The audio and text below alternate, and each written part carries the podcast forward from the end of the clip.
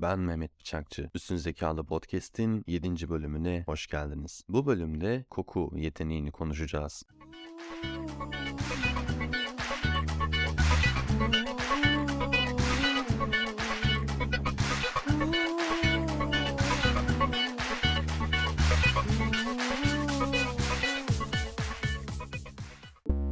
Açık Radyo'da 150'den fazla bölümü olan Koku programının hazırlayıcısı ve sunucusu Vedat Ozan. Vedat Ozan 1978 yılında Kadıköy Anadolu Lisesi'nden, 1980'de ise Boğaziçi Üniversitesi'nden mezun oluyor. Bugün kendisinin Kokular, Lezzetler, Kültürler ve Parfümler isimli 4 ciltlik anıtsal bir kitap serisi var. Kendisi aynı zamanda Kokucuk markasıyla parfümörlük yapıyor. Bu bölüm ona parfüm önerisi sormayacağız ve evet, ayrıca kendisi Süskind'de okumuş. Peki ne konuşacağız? Ana temamız zeka ve koku arasındaki bağlantının ne olduğu olacak. İyi koku almak bir yetenek mi? İşte bunu konuşacağız. Geçtiğimiz bölümlerde bahsetmiştim. Cattell-Horn-Carroll zeka teorisinin içerisinde yer alan bir beceri olfactory beceriler. Bugüne kadar bilişsel yeteneklerin yapısının en kapsamlı ve ampirik olarak desteklenen psikometrik teorilerinden biri. Bu özelliğinden dolayı da zeka ve biliş ile ilgili birçok önemli başlığın temel taşı durumunda. Carroll 1993 yılında Cattell ve Cattell'ın doktora öğrencisi Horn'un çalışmalarından yola çıkan 3 katmanlı bir teori ortaya koydu. Bugün CHC teorisi içerisinde 18 temel beceri ve bu becerilerin 100'den fazla alt becerisi var. Lakin olfaktori beceriler henüz zekanın göstergesi olarak yeterince incelenmemiş bir beceri. Tam olarak hangi spesifik becerilere odaklanılacağı bilinmemekte. Dolayısıyla ölçülmesi ve tanımlanması zor.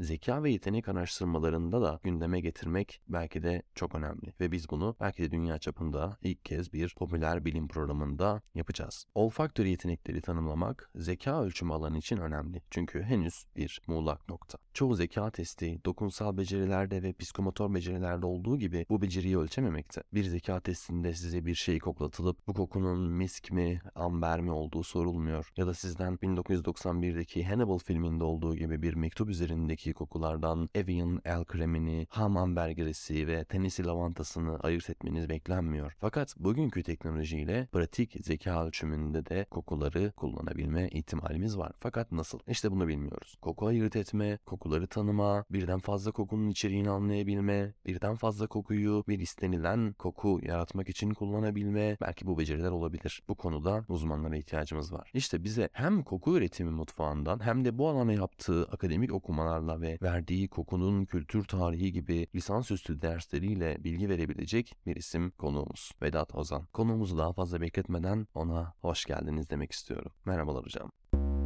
Hoş bulduk efendim. Cattell-Horn-Carroll zeka teorisinde olfaktörü becerilerin ana tanımı şöyle. Kokulardaki anlamlı bilgileri algılama ve işleme yetenekleri. İlk sorum şu olacak. Olfaktörü beceriler ne demektir? Bu tanım bize ne anlatıyor? Ve bu tanımın açıklamasını nasıl yapabiliriz? Evet, çok kısa olarak şöyle özetlemeye çalışayım. Tanımlama yapma ve tanımladığı nesnelerin birbirleriyle olan ilişkilerini öngörebilme yeteneği diye özetleyebileceğim bir şey. Bizim koku tanımlama yapabilmemiz çok kolay bir şey değil. Çünkü koku dille çok uzak bir alan. Yani duyu olarak dilden çok uzak bir alanda. Dolayısıyla bütün duyular içinde tek dilsiz duyu diyebileceğimiz duyu da koku duyusu. Mutabık kalınmış genel bir takım tanımlar, genel bir takım kelimeler olmadığı için de ya Latince isimler üzerinden eğer natürel malzemelerden, doğal malzemelerden bahsediyorsak ya natürel malzemelerin isimleri üzerinden gidiyoruz ya da molekül isimleri üzerinden gidiyoruz. Fakat tabii bunu yapabilmek belli bir profesyonel aşamada olmayı getiriyor. Sokaktaki insan için de bu ancak benzetmeler yapmak veya başka duyulardan bir takım kelimeleri alıp da koku duyusunun lisanının içindeymiş gibi varsaymak üzerinden gelişiyor. Yani mesela yumuşak bir koku, sert bir koku, tatlı bir koku gibi aslında kokuyla ilgili olmayan bir takım sıfatlar takarak kokuların üzerine anlaşmaya çalışıyoruz. Şimdi burada problem tabii şu, koku çok yeni çalışılan bir alan. Yani koku algısına ilişkin 1980'den itibaren yapılan çalışmalar var. Onun öncesinde iki kanallı bir duyu olduğu dahi kesinleşmiş değil. İki kanal derken yani hem burundan hem damak üzerinden biz hem ortonazal hem retronazal koku alıyoruz. Retronazal kelimesinin literatüre girilme hali bile 1982. Öyle söyleyeyim yani. Dolayısıyla çok kısa bir zaman dilimi içinde yapılan yoğun bir çalışmadan bahsediyoruz. Bu kadar kısa sürede yapılan bir çalışmanın tabii sokağa yansıması, akademiyada bu kadar yeniyken sokağa yansıması da epey gecikiyor. Dolayısıyla sokakta kokuya dair bilmediğimiz çok fazla şey var. Bunların en başında geleni belki de bizim kokuları tek şeylermiş gibi düşünmemiz. Yani tekli olarak biliyoruz kokuları. Aslında tekli bildiğimiz bütün kokular çoklu yapılar. Her tek bildiğimiz, isimlendirdiğimiz, çilek dediğimiz, gül dediğimiz malzeme aslında bir sürü molekülün bir araya gelmesinden oluşan çoklu bir yapı. Keza gene tek malzemelerin ötesinde bu malzemelerin bir kompozisyonu diyebileceğimiz bir takım yiyecek veya içecekler de böyleler. Yani bir içecek tükettiğinizde içinden mesela şeftali notası alıyor olabiliyorsunuz ama sadece şeftali olmuyor içinde. Yanında da başka şeyler var. Dolayısıyla kokuları hep biz karışık bir şeylerin içinden çıkartıp tanımlamak durumundayız. İşte bu tanımlama aşaması en büyük problemlerden bir tanesi. Çünkü bu tanımlamayı yapabilmek biraz kendini geliştirmekle ilgili, biraz eğitilmekle ilgili. Yani tanımlamayı yapacağınız nesne, ki burada nesne dediğim şey molekül aslında, o molekülü belleğinize ne kadar güçlü kaydettiniz ki bir toplamın içinde onu duyumsadığınızda tak diye çıkartıp dillendirebiliyorsunuz. Bunun bir ikinci aşaması da sadece onu tanımlamamız değil, aynı zamanda tanımladığımız o molekülün yanında var olan diğer moleküllerle girdiği ilişki sonucunda nasıl bir sonuç ortaya çıkartabildiğini de öngörebilmek. Tabii bu ikinci bahsettiğim işin biraz artık profesyonel veya ileri amatör düzeyine gelmiş oluyor. Zeka ölçümlerinde veya zeka üzerinde çalışırken koku üzerinden bir yol izlemek aslında benim ilk defa sizden duyduğum bir konuydu. Hiç daha önce eğilmemiştim fakat çok da ilginç geldi. Çünkü özellikle tabii görsellik hakim bir dünyada yaşadığımızı düşünürsek bu tip testlerin vesaire de pek çoğu görsellik üzerinden yürüyor. Halbuki görsellik bize her şeyi vermeye muktedir değil. Çünkü biz tek bir duyu üzerinden yaşamıyoruz hayatı. Yani beşe sıkıştırılmış bir duyular çokluğuyla yaşıyoruz. Beşe sıkıştırılmış diyorum çünkü hani Aristo'dan beri 5 temel duyu deniyor ama bunlardan bir tanesini bile çekip parçalasanız hakikaten tek başına duyu olabilecek bir sürü modalite var altında. Yani bir dokunma duyusu buna hep verdiğim bir örnektir. Yani biz acı veya ağrı hissetmeyi de dokunma üzerinden tanımlıyoruz. İşte ne bileyim sıcaklık hissetmeyi de dokunma üzerinden tanımlıyoruz. Düz veya pürüzlü bir yüzeyi fark etmeyi de dokunma üzerinden tanımlıyoruz. Halbuki bunların hepsi farklı durumlar. Dolayısıyla sadece koku değil, çünkü her eğitim veya yaptığım her konuşmada bunun altını özellikle çizmeye çalışıyorum. Yani benim koku üzerine konuşuyor olmam, kokuyu yüceltiyorum anlamına lütfen gelmesin. Sadece üzerine çok az şey bilindiği için en az diğer duyular kadar önemli olduğunun altını çizmeye çalışıyorum ben. Biz bütün deneyimlerimizi çoklu duyu deneyimleri olarak yaşadığımız için bahsetmiş olduğumuz konuyu da bir çoklu duyu bağlamında ele almak tabii ki uzun vadede en sağlıklı sonucu verecek olan ele alma şekli.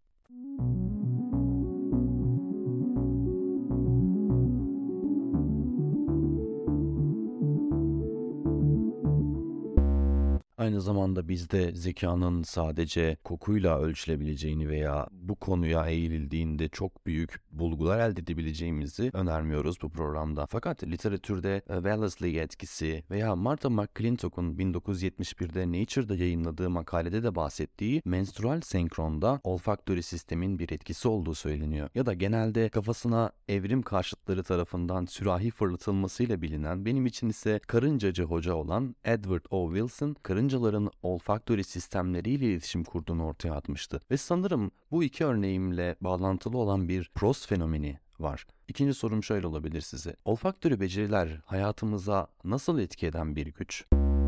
Tabii bu olfactory beceri derken bir kere beceri belli bir seviyeden sonrası olarak kabul edersek belli bir yere kadar bizim olfaktör dediğimiz koku duyusuna dayalı bir takım işlemleri yapabilmemiz bir zaruret. Yani her ne kadar biz diğer canlı türlerinden artık ayrışmış iletişimde dil veya lisan dediğimiz bir takım soyutlamaları kullanabiliyor hale gelsek de temelde hala geçerli olan bir kimyasal iletişim izleyi hepimizde alttan devam ediyor. Martha McClintock'ın yapmış olduğu çalışma aslında kimyasal iletişim üzerinden yürüyen bir çalışma. Fakat parantez içinde şunu da belirtmeliyim ki çok metodoloji açısından çok sağlıklı bulunmayan ve çok eleştirilen bir çalışmaydı o. Adet döngülerinin senkronizasyonu üzerinden. Buna benzer pek çok şey var tabii. Yani sonuçta kimyasal iletişim her ne kadar onu bastırıp etrafında geniş bir sosyal kabuk örseniz ve o sosyal kabuğun içinde sosyal iletişim araçlarını kullanıyor olsak da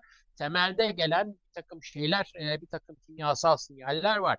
Kimyasal sinyaller dediğimiz zaman da demin bahsetmiş olduğum 5 duyumuzun 2 tanesinin kimyasal duyu olduğunu görüyoruz. Yani tat duyumuz ve koklama duyumuz bizim kimyasal duyularımız. Ne işe yarıyorlar? Valla bir kere bugüne kadar gelmemizde temel sebeplerden bir tanesi koku duyusu. Yani doğru eş seçim yaparak türün herhangi bir aksama olmadan milyon yıl boyuncaki seyahatindeki en önemli şeylerden bir tanesi. Çünkü bizim bağışıklık sistemimize, temel bağışıklık sistemimize ilişkin ortama vermiş olduğumuz mesaj koku üzerinden veriliyor.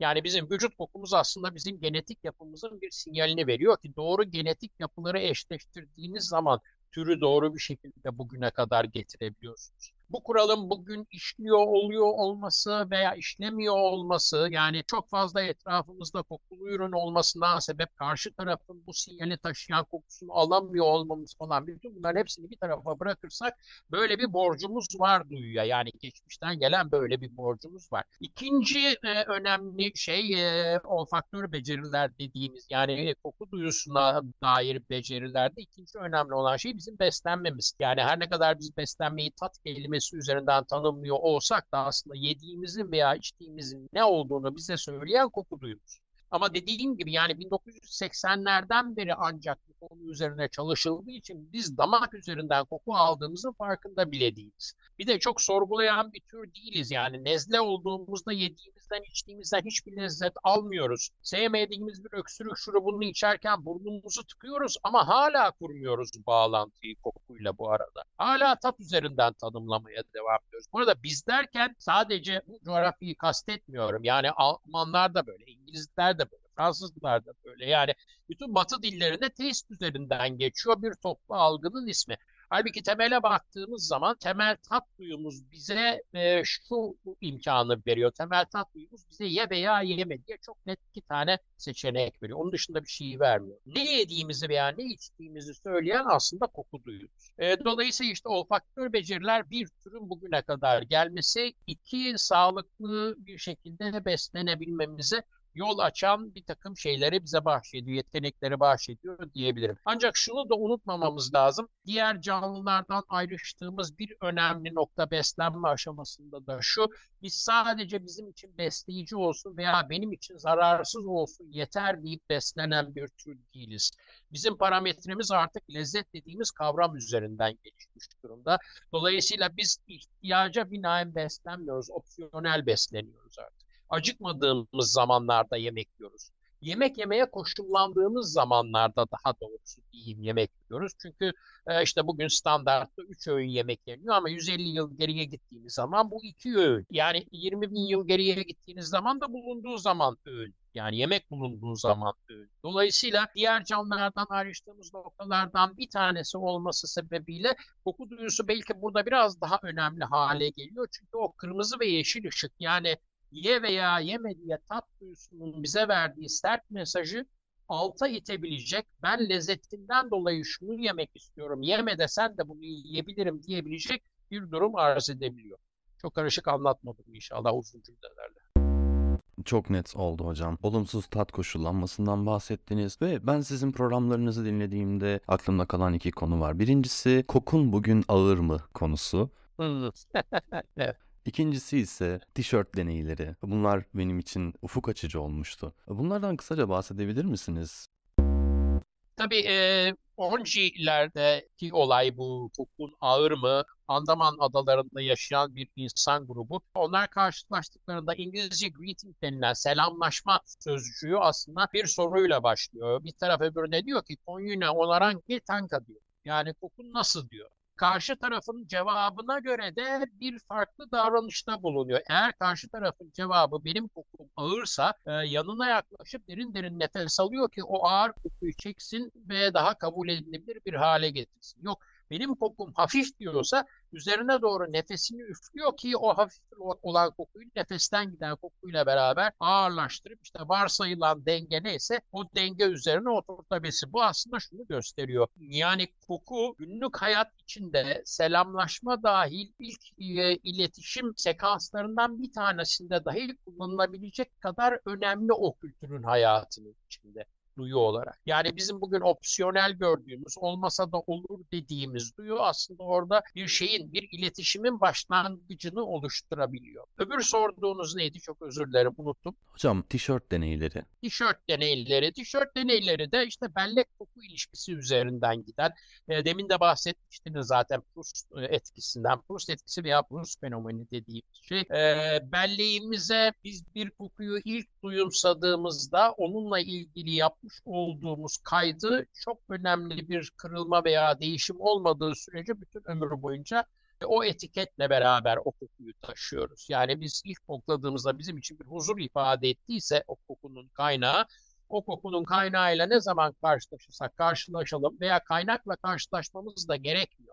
Kaynak olmasın, sadece onu temsil eden kokusu olsun ortamda, o dahi bizi tekrar bir huzurlu ruh hali içine sokmaya yetebiliyor. Bunun sebebi ne? Tabii bunun da bir sürü sebebi var. Sonuçta koku bizim ilk gelişen duyularımızdan bir tanesi. Yani daha plazenta sıvısının içindeyken biz koku almaya başlıyoruz.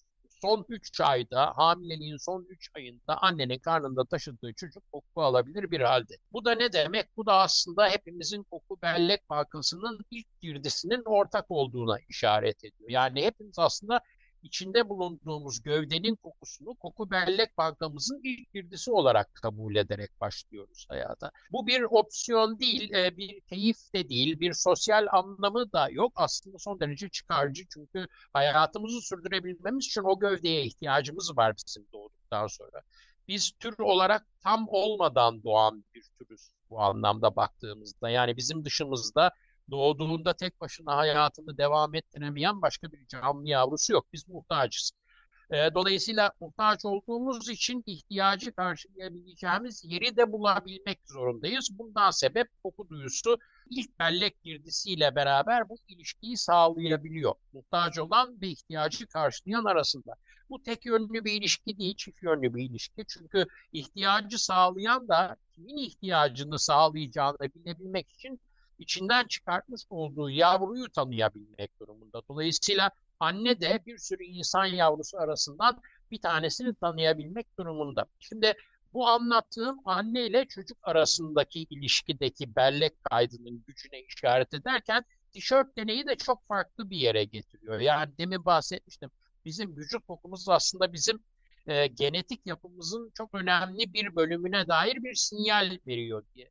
Bu sinyalin doğru olduğu insanların kokusunu da biz günlük hayat içinde işte çekici buldum, kimyam tuttu falan gibi bir takım tabirlerle açıklamaya çalışıyoruz.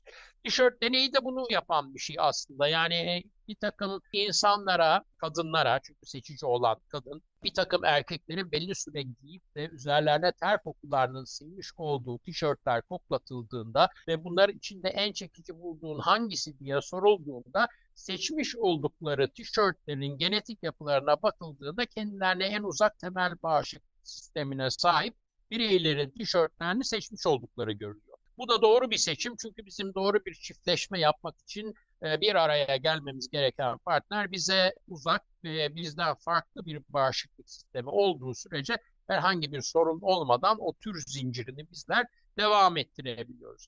Bu tişört deneyi üzerinden tabii ilginç şeyler de oldu. Yani para kazanma yolları çıktı, tişört partileri çıktı. Yani böyle size numuneler gönderiyorlar. Dating app'lar var ya şimdi, böyle buluşma uygulamaları veya işte tam ne deniyor bilmiyorum ama onların ilkel örnekleri, yani size bir sürü tişört numunesi gönderiliyor. Siz onlardan bir tanesini kokluyorsunuz, hepsini kokluyorsunuz, birini çekici buluyorsunuz.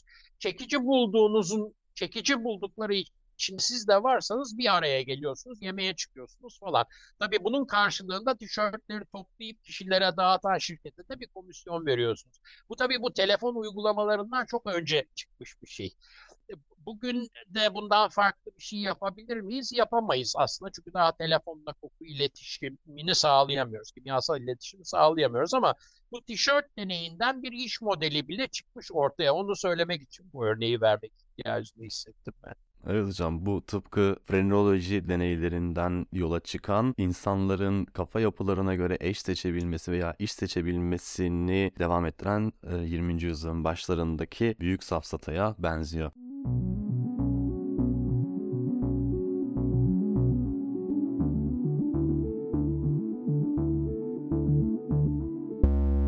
Bir kokuyu tanımlayacak olduğumda onun doğasını yine kelimelerle ifade ediyorum. Bir kokunun sert mi, yumuşak mı, ağır mı, nasıl olduğunu başka ifadelerle anlatmak zorunda kalıyorum. Çünkü kokuyu bir şekilde ortaya koyamıyoruz. Buradan şu soruya gelmek istiyorum. Podcast'imizin dinleyicilerinin bildiği, adını neredeyse her bölümde andığım Sir Francis Galton isimli bir bilim insanı var. Bu bilim insanının ilk kez ortaya koyduğu araştırma alanı sinestezi. Sinestezi nedir? Sinektik bireylerin özellikleri nelerdir? Yakınlarda sinestezik bir bireyle görüşme gerçekleştirdim. Kendisi örneğin keçi sakallı birini görmenin onda yarattığı doku hissini, yolda karşısından gelen sarı ceketli birinin kokusunun tasvirini yapabiliyor. Bir insanın hırslı olduğunu anladığında burnuna gelen bir yosunlu kokuyu tasvir ediyor. Aynı zamanda Daniel Tammet, Mavi Bir Günde Doğduğu kitabında sinestezik becerilerinden bahsediyor. 4 rakamı Daniel için bir nokta iken 7 rakamı bir çember örneğin. Koku bağlamında konuşursak, sinestetik becerilere sahip olmak bir curse mü yoksa blessing mi? Yani bir lanet mi, bir nimet mi? Beyin bunları nasıl yapıyor?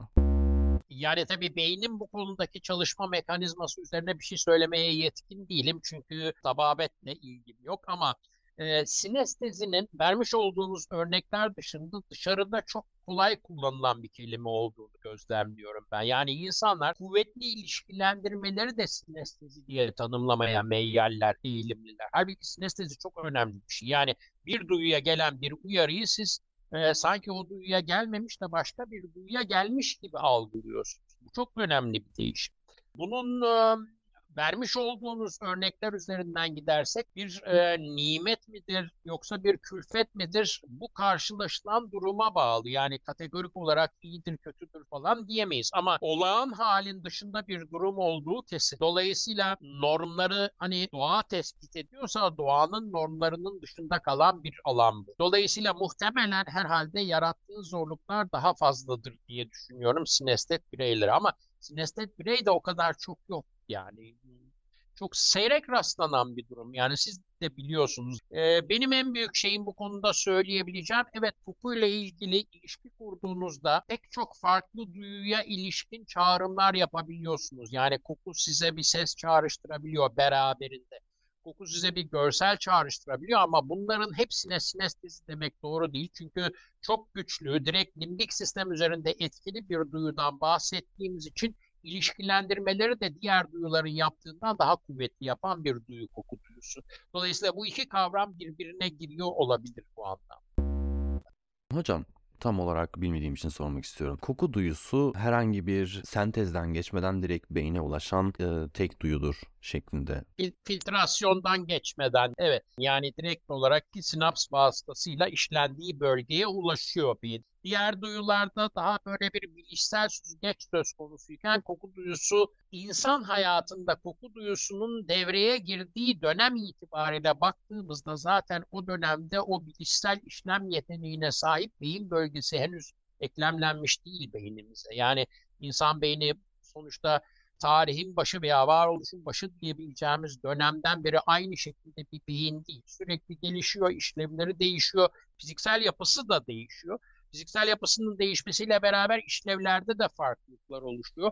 Bu anlamda baktığımızda koku duyusu en ilkel duyularımızdan bir tanesi bizim. Yani biz daha lisan üretemezken ki hala lisanını üretemiyoruz. koku duyusunun çok önce hayatımıza girdiği için biz daha lisan üretemezken, soyut düşünemezken, hayal kuramazken koku vardı hayatımızın içinde. Yani tek hücreli canlılara bile baktığınız zaman onlar bile kimyasal iletişim üzerinden çevreleriyle iletişim kuruyorlar. Dolayısıyla genellikle kokuyu küçümsemek için kullanılan koku ilkel bir duyudur söyleme aslında doğru bir söylem.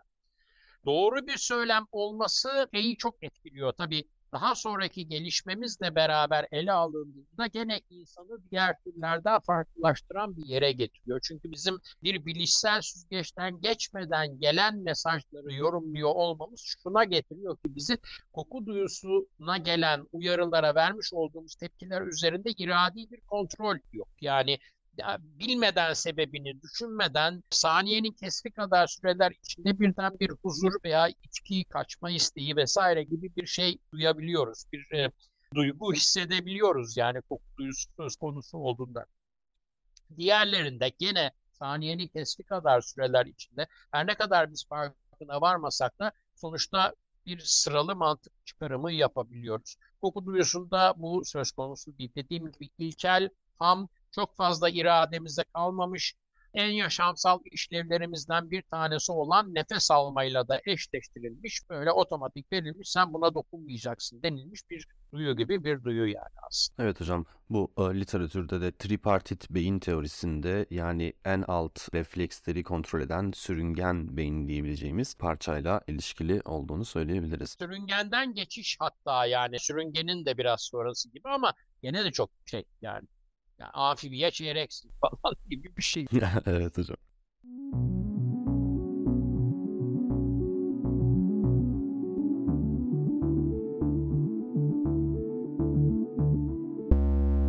Hocam şimdi zeka testlerinin uygulanmasında standartizasyon çok önemli ve standartizasyona bağlı olarak da şu eleştiri çok sık yapılıyor. Zeka testlerindeki performans yaşla, çabayla, hazırlıkla, ortamın gürültüsüyle, kişinin yorgunluğuyla veya ilaç kullanıp kullanmamasıyla değişebiliyor. Peki bu koku yeteneği... Tüle de değişebilir aslında bunların ilave olarak söyleyelim. Eğer çünkü kokuyu işin içine dahil edecekseniz her kültürdeki koku... algı eşikleri veya koku tanımlama, kokulara maruz kaldıkları kokuların kuvvetleri de birbirinden farklı. Dolayısıyla bütün dünyada geçerli tek bir küresel tanımlama yapabilmek hangi konu olursa olsun, yani bırakın zekayı, algı eşiği vesaire hangi konu olursa olsun mümkün değil. Yani bu farklılıklar illaki var yani çok kokuya maruz kalan ve ona alışmış olan, dolayısıyla bir kısım düşük koku uyarılarına adaptasyon gelişmiş toplumların hiç tepki vermeyeceği kokuları kokuya o kadar alışık olmayan toplumlar birden tepkiyle karşılayabiliyorlar. Koku alma testlerinde bile kültürel farklılıklar var. Yani koku alma testleri var ki en meşhurları bunlardan Pennsylvania Üniversitesi'nin yaptığı testtir. Mesela daha az kokulu ortamda UPSİT'tir testin ismi. Mesela UPSİT-J var. Japonlar için yapılmış ayrı bir versiyonu var. Çünkü kültürel farklılıklar standart sapmanın da ötesinde sapmalara yol açılıyor yapılan testlerde. Şimdi ben tabii zeka alanındaki çalışmaları bilmiyorum ama bunları bilip bunları anlattığımda muhtemelen siz bunların zeka alanına yansımasında öngörüsünde bulunabilirsiniz. Evet. Literatürde de kültürel farklılıklara hassaslığı giderebilmek için sözsüz zeka testleri denilebilecek testler yapılıyor. Bu testlerde bireylerin herhangi bir dile, kültüre yanlı olarak cevaplamaması için örneğin paranın değeriyle ilgili bir yorum yapması beklenmiyor veya bir kelimeyi açıklaması beklenmiyor. Örneğin bazı testlerde fabrika nedir gibi sorular var. Dolayısıyla bunu birey beslendiği kültürden yanlı olarak cevaplamaması için genellikle anlamlandırmaya yönelik testler geliştiriliyor. Kültürel farklılıklara örnek olarak çok sık olarak Inuitlerdeki kar kelimesinin sayısı verilir. Türkçe'de kaç tane kar kelimesi vardır? Sulu sepken tipi belki yoğun kar. Inuitlerde 17 tane kar kelimesi var. Çünkü karla birlikte yaşıyorlar ve bu düzeyleri farklılaştırmaları çok keskin olmak zorunda. Ona göre hayatlarını düzenleyebilirler. Evet. Dolayısıyla standart üzerinden gitmek zaten en büyük problem herhalde. Buna benzer bir örneği de koku üzerinden Quechua'lardan verebilirim. Yani And dağlarında yaşayan kültürdeki insanlarda bizim mesela Türkçe'de sadece koklamakla ifade ettiğimiz fiil 8 ayrı kelimeyle ifade ediliyor. Ve her bir ayrı kelime de ayrı bir durumu anlatıyor koklama ile ilgili. Yani çok kaba şöyle, bir kişi bir şeyi kokluyorsa başka bir kelime kullanılıyor. Birden fazla kişi gidip bir şeyi kokluyorsa başka bir kelime kullanılıyor. Dolayısıyla siz sadece koklama fiilinin kelimesi üzerinden gidip aşağı yukarı ortamda neler oluyor onu çıkartabiliyorsunuz. Çünkü koku o hayatın içinde, bizim hayatımızın içinde olduğundan daha fazla yer işgal ediyor. Evet, dediğiniz şey gibi, bu da ilginç geldi. Evet, fabrika kelimesi de öyle. Yani fabrikalar, ilk İngilizler Hindistan'da fabrikaları kurduklarında o fabrikalar aslında ham madde deposu. Yani çevreden topladıkları baharatı yığdıkları yere fabrika ismini veriyorlar. Abi, biz bugün fabrikayı manifatura, yani üretim yeri, elle üretim, sonra makineyle üretim yeri olarak algılıyoruz. Çok çok fark ediyor tabii yani. Evet. Evet, bunu ben derslerimde örnek veriyorum. Dolayısıyla sizden öğrendiğimi de burada belirtmek isterim. Türkçe'de koku diyoruz. Buyurun, İngilizce'de odor, smell, fragrance ve ila nihaye. 5 tane vardı sanırım. Yok, çok odor, smell, fragrance, stink, reek. Çok devam ettirebilirsiniz yani bunu. Hatta genelde günlük kullanımda parfüme bile koku dediğimizi düşünürsek, yeni bir koku aldım, kokun çok güzelmiş, ne sürdüm falan gibi kullanımlarla, doğru olmasa dahi hakikaten çok fazla farklı durumu temsil eden kelimeyi biz tek bir kelimeyle maalesef karşılıyoruz. Bu da bizi zayıflatıyor tabii duygusal dil alanında. Fakat bu duygusal dil alanında yeni çalışmalar yapılmaya başlandı bu arada. Bu çok ilginç ve güzel bir şey. Yani hangi dünya dilinde hangi duyunun hakimiyeti var kelimeler üzerinde gibi bir takım çalışmalar yapılıyor. Son 3 yılda falan ortaya çıkan şeyler. Muhtemelen önümüzdeki 10 yılda bu alanda böyle şaşırtıcı ve hoş bir takım yeni verilerle de karşılaşacağız diye ümit ediyorum.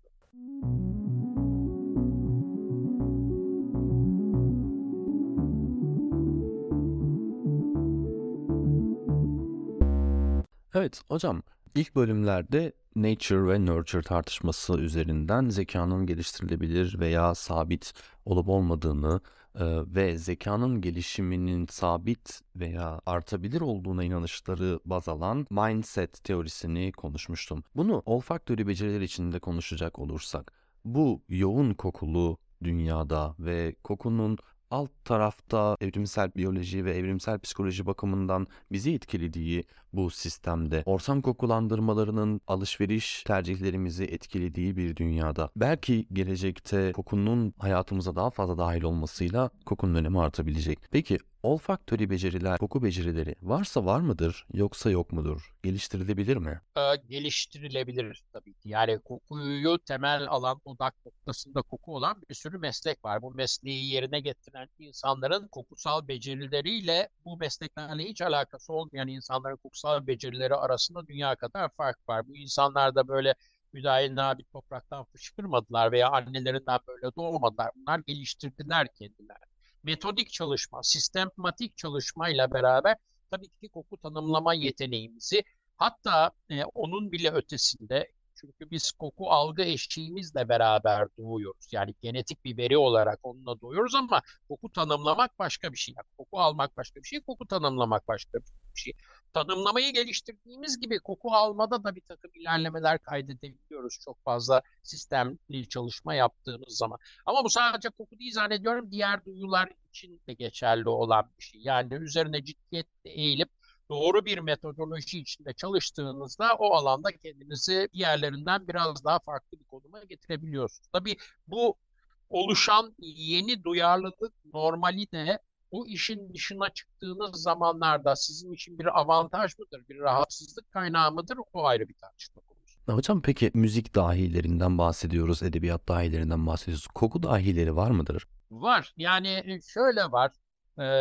Çok bu alan üzerine çalışmış. Çok bu alan üzerine çalıştığı için de hem tekil malzemenin bellek kaydını çok kuvvetli yapmış, hem o tekil malzemenin bir karışım içinde bir araya geldiğinde birbirleriyle etkileşimini çok iyi öngörebilen insanlar olmuş tarihte.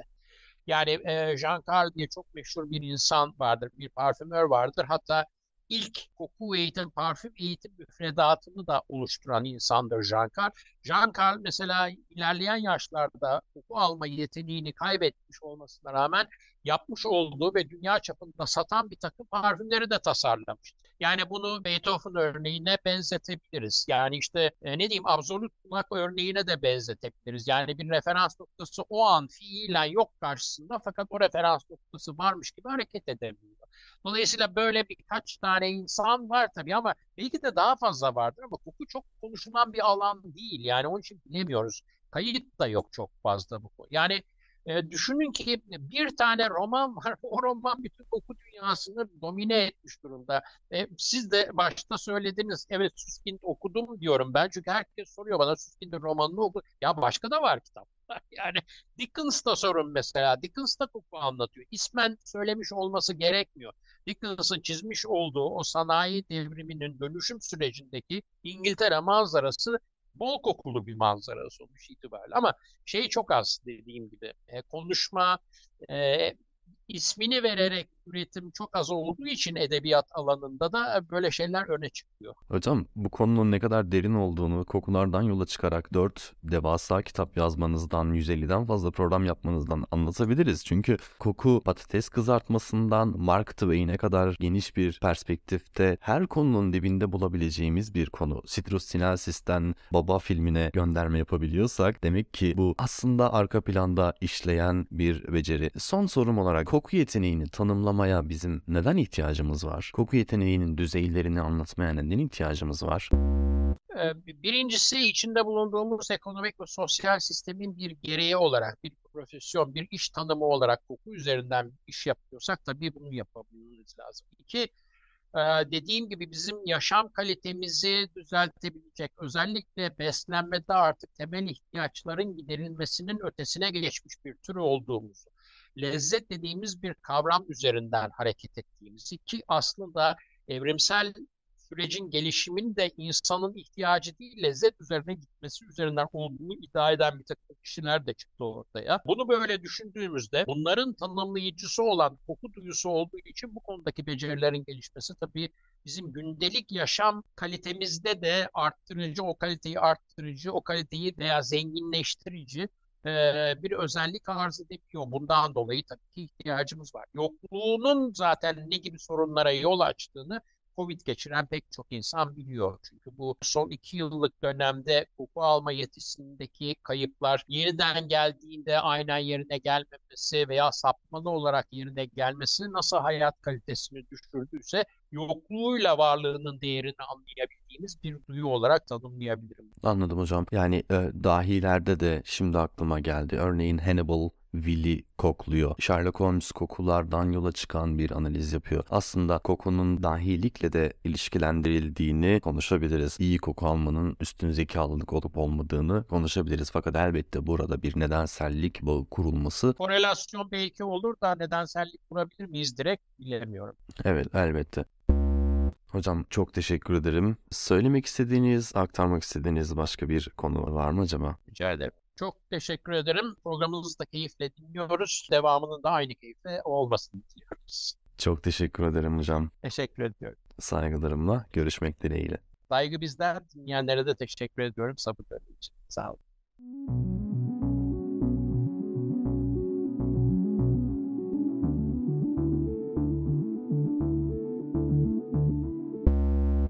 Evet, Üstün Zekalı Podcast'te bu bölüm konuğumuz koku uzmanı ve parfümör Vedat Ozan'dı. Olfactory becerilerden, kokuların tekil olmadığından, moleküllerden oluştuğundan konuştuk. Dolayısıyla da bir nota olarak tek kokuyu algılama ve işleme yeteneğinin yanı sıra olfaktori becerilerin akorlar olarak sunulması söz konusu olduğunda kokuların bu akorlar içerisindeki farklı kokuları ayırt edebilme ve onları analiz edebilme yeteneği olduğunu konuştuk. Koku yeteneği içerisinde bulunduğumuz bu bol kokulu dünyada artık önemli bir beceri. Kokular, parfümler, lezzetler ve kültürlerin önemli bir parçası. Sadece bunlarla dolarla değil, şampuan veya sabun gibi hijyen ürünlerinin koku piyasasındaki yeri milyar dolarlarla ifade ediliyor. Bu yeteneğin tanımlanması ve ölçülmesi ise oldukça zor. Her ne kadar evrimsel süreçte refleksif olarak tepkiler verdiğimiz kokular olsa da öğrenmeyle de kokuları tanıyoruz ve onları anlamlarla yüklüyoruz. En temel haliyle olfaktörü beceriler bakımından karıncalarla, Moschus moschiferis geyiğiyle veya köpeklerle benzer altyapıya sahip olduğumuzu biliyoruz tripartit beyin teorisine göre. Fakat biz insanlar olarak daha gelişmiş olduğumuz için daha iyi koku alırız ve hatta üstün zekalı bireylerle daha iyi koku alır diyemiyoruz. Biliyoruz ki olfaktörü becerileri insan türünden daha gelişmiş canlılarda var. İkincisi ise sinestezisi olan bireylerin üstün zekalı olduğuna dair bir nedensellik de kuramıyoruz. Yani çok iyi koku alan birinin daha üstün becerilerde olduğunu ne yazık ki söyleyemiyoruz. Dolayısıyla geldiğimiz bu noktada, bu programın sonunda kokular teorik olarak zekanın bir parçası olduğunu söyleyebiliriz. Evet, ama pratik olarak ölçülmesi zor becerilerden biri olduğunun da altını çizmek gerekiyor. Bu iki şeye neden oluyor. Birincisi, mitik ve mistik rolünü koruyor koku becerisi ve olfaktörü becerisi. Örneğin filmlerde, dizilerde veya belgesellerde iyi koku alan insanların daha zeki veya yine zeka ile sık ilişkilendirilen deli dahi stereotipiyle ilişkilendirilmesinin önüne geçilemiyor. Buna yol açıyor. İkincisi ise iyi koku alan ve kokuları seven insanlara zekada da olduğu gibi nerd yakıştırması yapılıyor. Daha doğrusu snob deniyor onlara. Yani kısaca ne olduğunu ve nasıl çalıştığını bilmediğimiz zekada, müzik yeteneğinde ve bugün de gördüğümüz gibi koku yeteneğinde de ihtiyaç ve ayrıcalık tartışması mevcut. İyi koku alan bireylerin sorunlu olarak telaffuz edilmesi veya onlara snob denilmesi, üstün zekalılarda da deli dahi veya ayrıcalıklı zihin, Tanrı'nın bir hediyesi stereotiplerinin telaffuz edilmesiyle maalesef aynı yapıya sahip. Toparlayacak olursak, olfaktörü beceriler hakkında hala çok az şey biliyoruz ve konu üzerinde ileri araştırmalar yapmak gerekiyor. Bu bölümde konuşulan kaynaklara mehmetbıçakçı.com'a girerek ulaşabilirsiniz. Soru veya önerileriniz için ise info@mehmetbıçakçı.com'dan bana ulaşabilirsiniz. Hoşçakalın. Bir sonraki bölümde görüşmek dileğiyle.